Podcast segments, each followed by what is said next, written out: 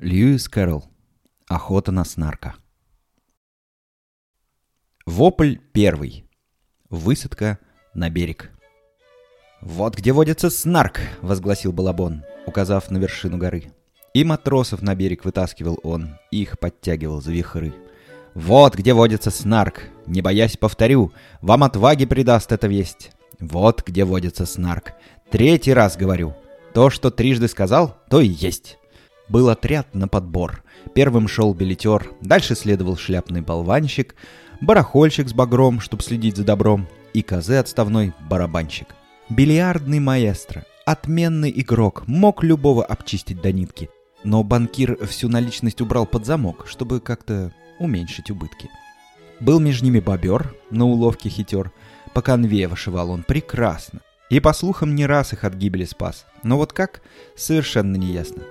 Был там некто, забывший на суше свой зонт, сухари и отборный изюм, плащ, который был загодя отдан в ремонт, и практически новый костюм.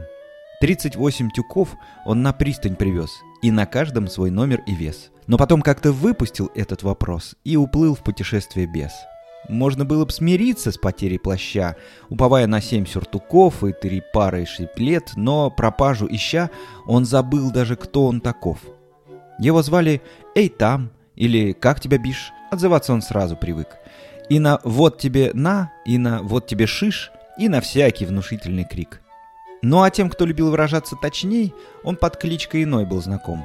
В кругу самом близком он звался Огрызком, в широких кругах — Дохляком. «И умом не Сократ, и лицом не Парис», — отзывался о нем Балабон. «Но зато не боится он снарков и крыс, крепок волей и духом силен». Он с гиенами шутки себе позволял, взглядом пробуя их укорить. И однажды под лапу с медведем гулял, чтобы как-то его подбодрить. Он как булочник, в сущности, взят был на борт, но позднее призванием потряс, что умеет он печь только базельский торт, но запас к нему не запас.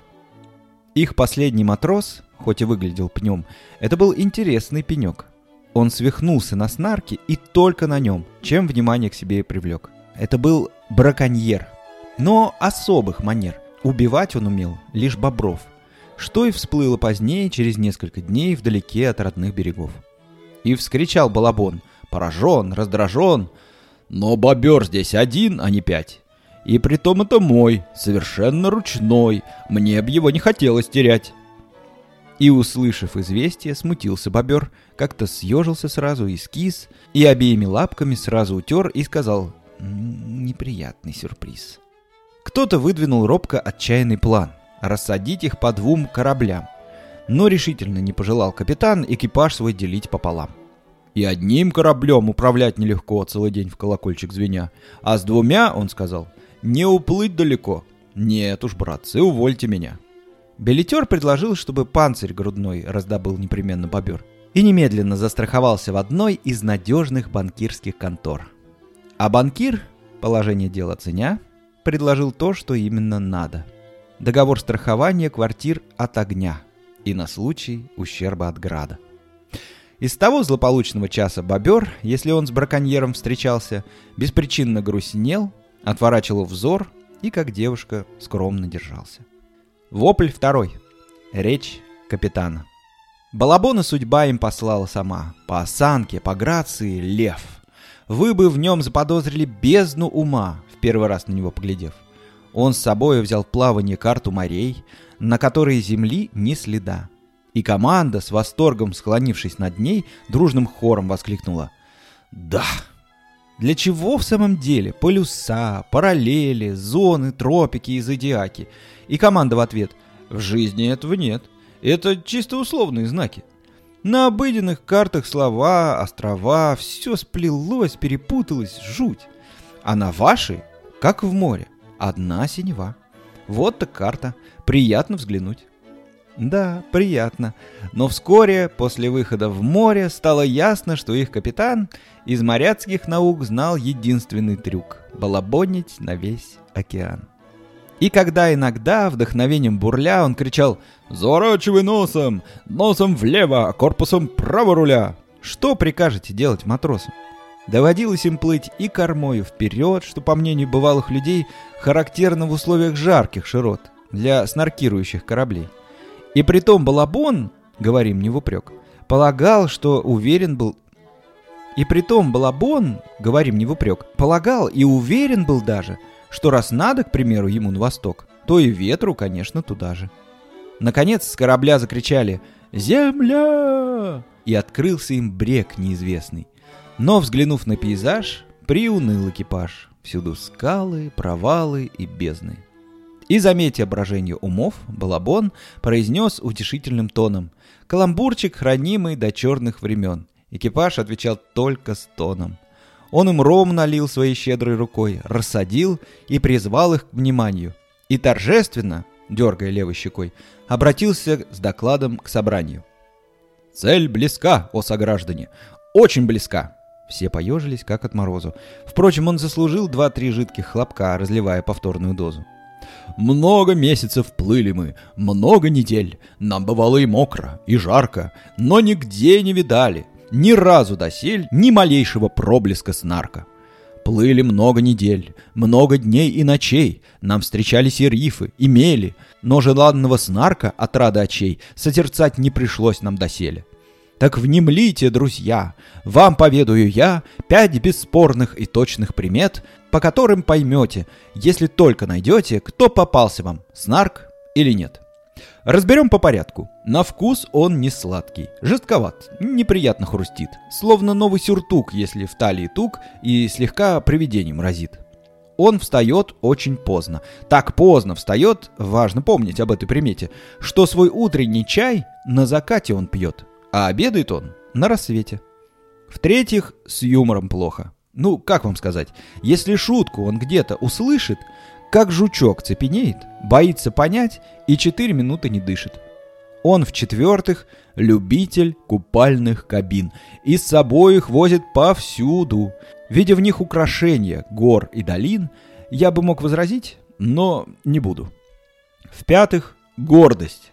А далее сделаем так. Разобьем их на несколько кучек и рассмотрим отдельно лохматых кусак и отдельно усатых колючек. Снарки, в общем, безвредны, но есть среди них, тут оратор немного смутился, есть и буджумы. Булочник тихо поник и без чувств на траву повалился.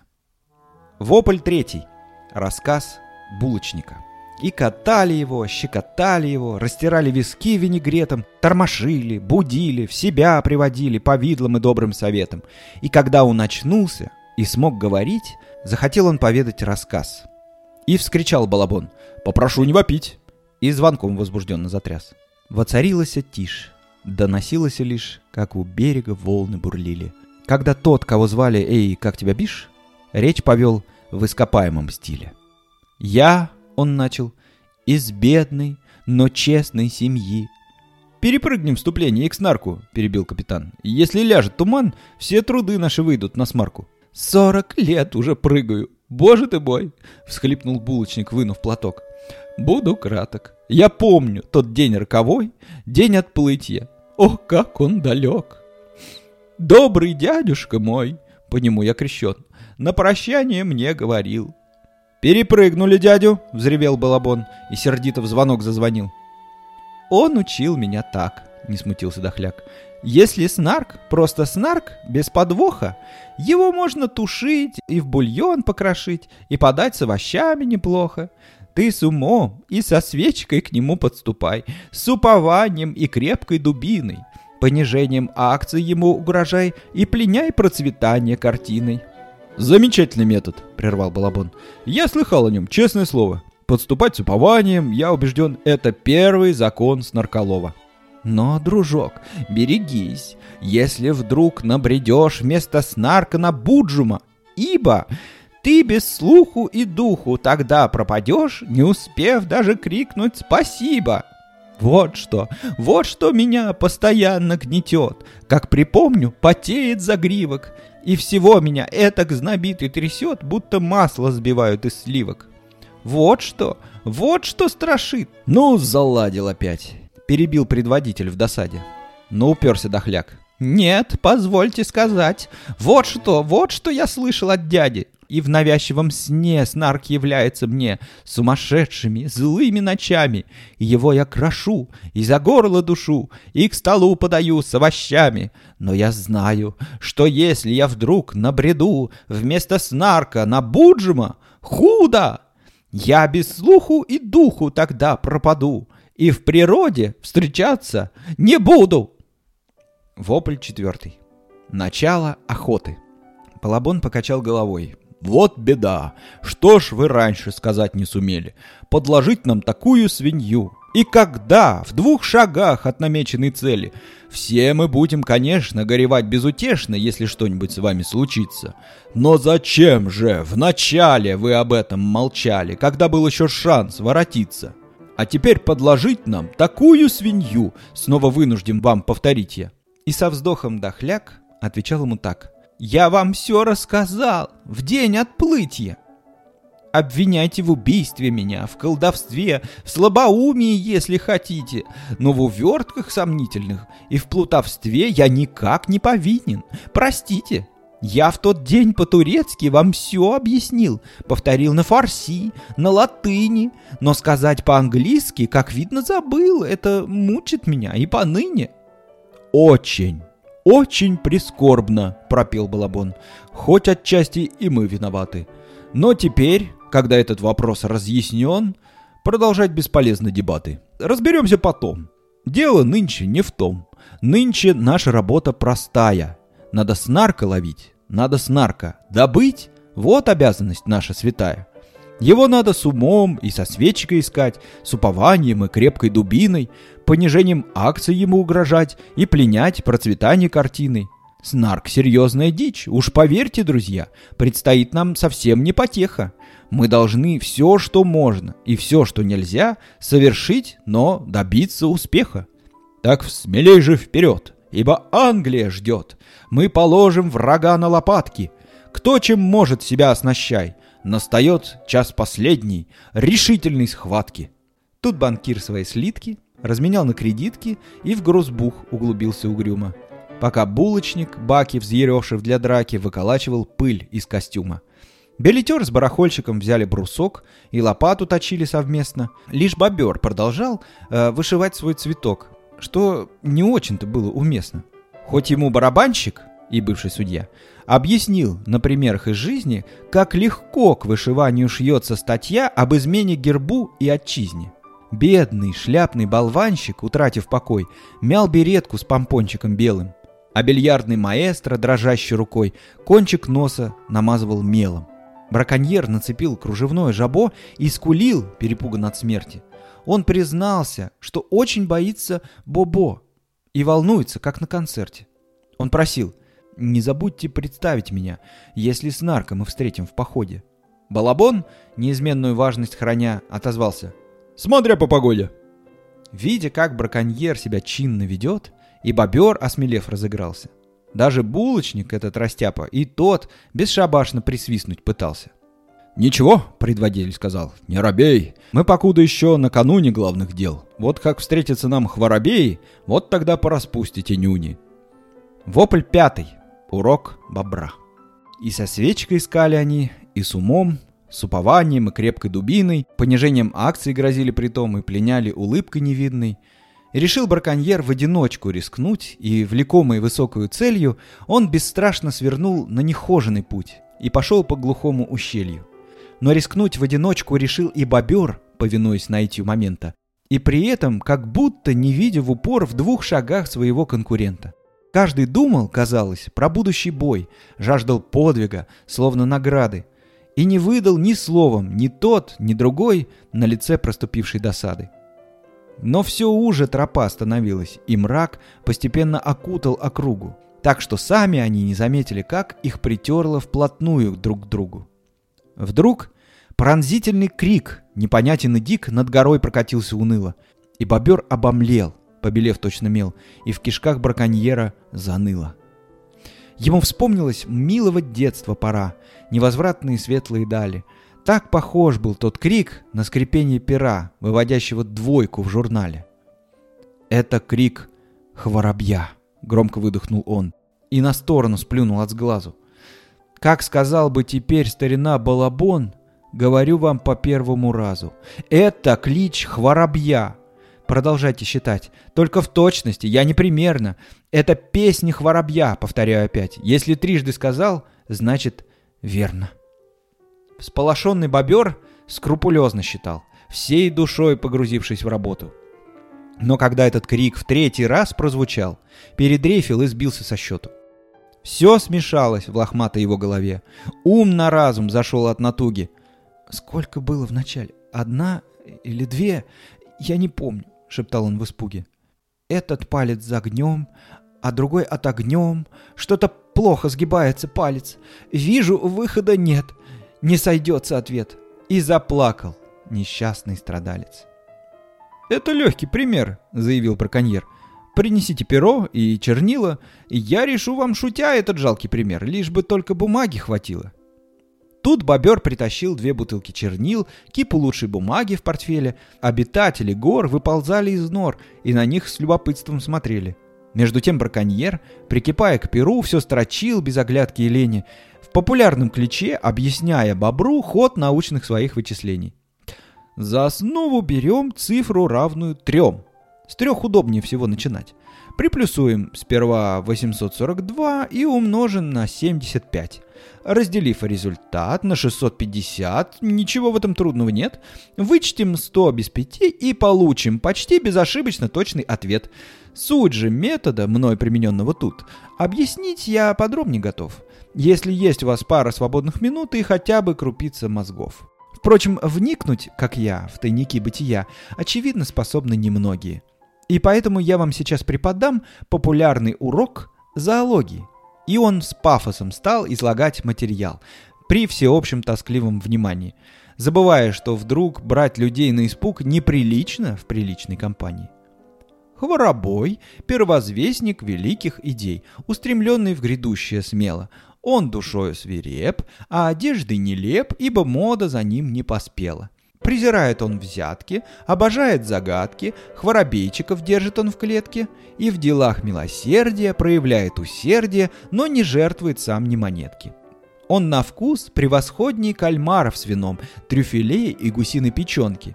Его лучше в горшочке хранить костяном или в крепком дубовом бочонке. Вскипятите его, остудите во льду и немножко припудрите мелом, но одно, безусловно, имейте в виду – не нарушить симметрию в целом. Браконьер мог бы так продолжать до утра. Но, увы, было со временем туго. И он тихо заплакал, взглянув на бобра, как на самого близкого друга. И бобер ему взглядом признался в ответ, что он понял душою за миг столько, сколько бы он и за тысячу лет не освоил из тысячи книг. Они вместе в обнимку вернулись назад, и воскликнул банкир в умилении – вот воистину лучшее нам из наград за убытки, труды и терпение. Так сдружились они, браконьер и бобер, свет не видел примера такого, что никто и нигде, никогда с этих пор одного не встречал без другого. Ну а если и ссорились все же друзья, впрочем, крайне беззубо и вяло, только вспомнить им стоило песня «Хворобья» и размолвки их как не бывало. Вопль шестой. Сон барабанщика. И со свечкой искали они, и с умом, с упованием и крепкой дубиной, понижением акций грозили притом и пленяли улыбкой невинной. И тогда барабанщик, и бывший судья, вздумал сном освежить свои силы. И возник перед ним из глубин забытия давний образ, душе его милый. Ему снился таинственный сумрачный суд и внушительный снарк в парике и с моноклем в глазу, защищавший козу, осквернившую воду в реке. Первым вышел свидетель, и он подтвердил, что артерия осквернена. И по просьбе судьи зачитали статьи, по которым вменялась вина. Снарк, защитник, в конце выступления взмок. Говорил он 4 часа, но никто из собравшихся так и не смог догадаться, при чем тут коза. Впрочем, мнения присяжных сложились давно. Всяк отстаивал собственный взгляд. И решительно было ему все равно, что коллеги его говорят. «Что за галиматья?» — возмутился судья. Снарк прервал его. «Суть не в названиях. Тут важнее, друзья, 108-я статья уложения о наказаниях. Обвинение в измене легко доказать, подстрекательство к бунту труднее. Но уж в злостном банкротстве козу обвинять, извините, совсем ахинея. Я согласен, что за осквернение реки кто-то должен быть призван к ответу. Но ведь надо учесть то, что алиби есть, и улик убедительных нету. Господа, тут он взглядом присяжных обвел, честь моей подзащитной всецело в вашей власти. Прошу обобщить протокол и на этом суммировать дело. Но судья никогда не суммировал дел. Снарк был должен прийти на подмогу. Он так ловко суммировать дело сумел, что и сам ужаснулся итогу. Нужно было вердикт огласить, но опять оказалось жюри в затруднении. Слово было такое, что трудно понять, где поставить на нем ударение. Снарк был вынужден взять на себя этот труд, но когда произнес он «Виновен!», стон пронесся по залу, и многие тут повалились бесчувственней бревен. Приговор зачитал тоже Снарк. У судьи не хватало для этого духу. Зал почти не дышал, не скрипели скамьи, слышно было летящую муху. Приговор был пожизненный каторжный срок, по отбытии же оного штраф. «Гиб, ура!» — раза три прокричало жюри, и судья отозвался. «Пиф-паф!» Но тюремщик, роняя слезу на паркет, поуменьшил восторженность их, сообщив, что козы уже несколько лет, к сожалению, нету в живых. Оскорбленный судья, посмотрев на часы, заседание поспешно закрыл. Только Снарк, верный долгу защиты козы, бушевал, извинел и грозил. Все сильнее и неистовее делался звон. Барабанщик очнулся в тоске. Над его головой бушевал балабон со звонком капитанским в руке. Вопль седьмой. Судьба банкира. И со свечкой искали они, и с умом, с упованием и крепкой дубиной, понижением акций грозили притом и пленяли улыбкой невинной. И банкир вдруг почуял отваги прилив, и вперед устремился ретиво. Но, увы, обо всем, кроме снарка забыв, оторвался он от коллектива. И внезапно ужасный пред ним кровопир появился, исчадие бездны. Он причмокнул губами, увидав, что бежать бесполезно. «Предлагаю вам выкуп. Семь фунтов и пять. Чек выписываю моментально». Но в ответ кровопир лишь причмокнул опять. И притом облизнулся нахально. Ах, от этой напасти, от оскаленной пасти, как укрыться, скажите на милость. Он подпрыгнул, свалился, заметался, забился, и сознание его помутилось был на жуткую гибель банкир обречен. Но как раз подоспела подмога. «Я вас предупреждал!» — заявил Балабон, прозвенев колокольчиком строго. Но банкир слышал звон и не ведал, где он. Весь в лице изменился бедняга. Так силен был испуг, что парадный сюртук у него побелел, как бумага.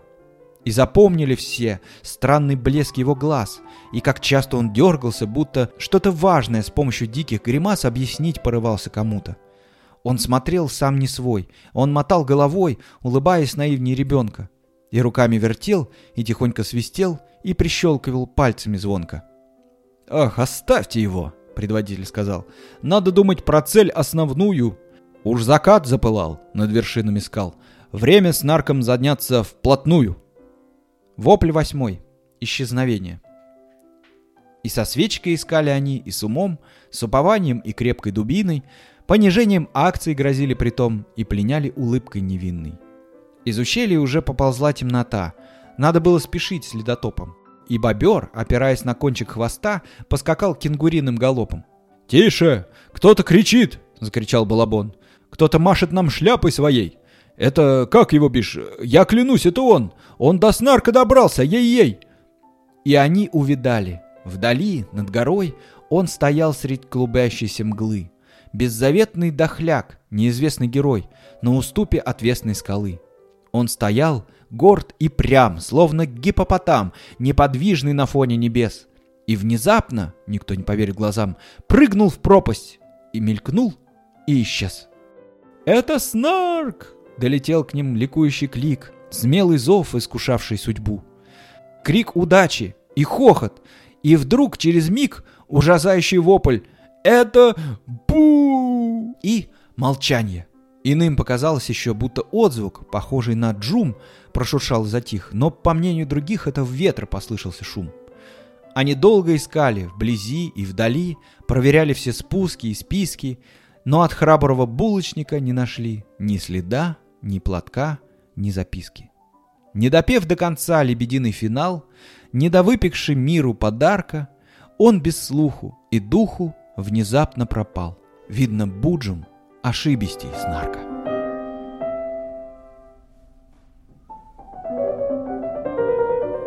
Так закончилась еще одна сказка вслух. Слушайте нас на Яндекс Музыке, в подкастах ВКонтакте, Apple подкастах и даже на Ютубе. Канал везде называется одинаково. Сказки вслух. Спасибо, что дослушали и до скорого.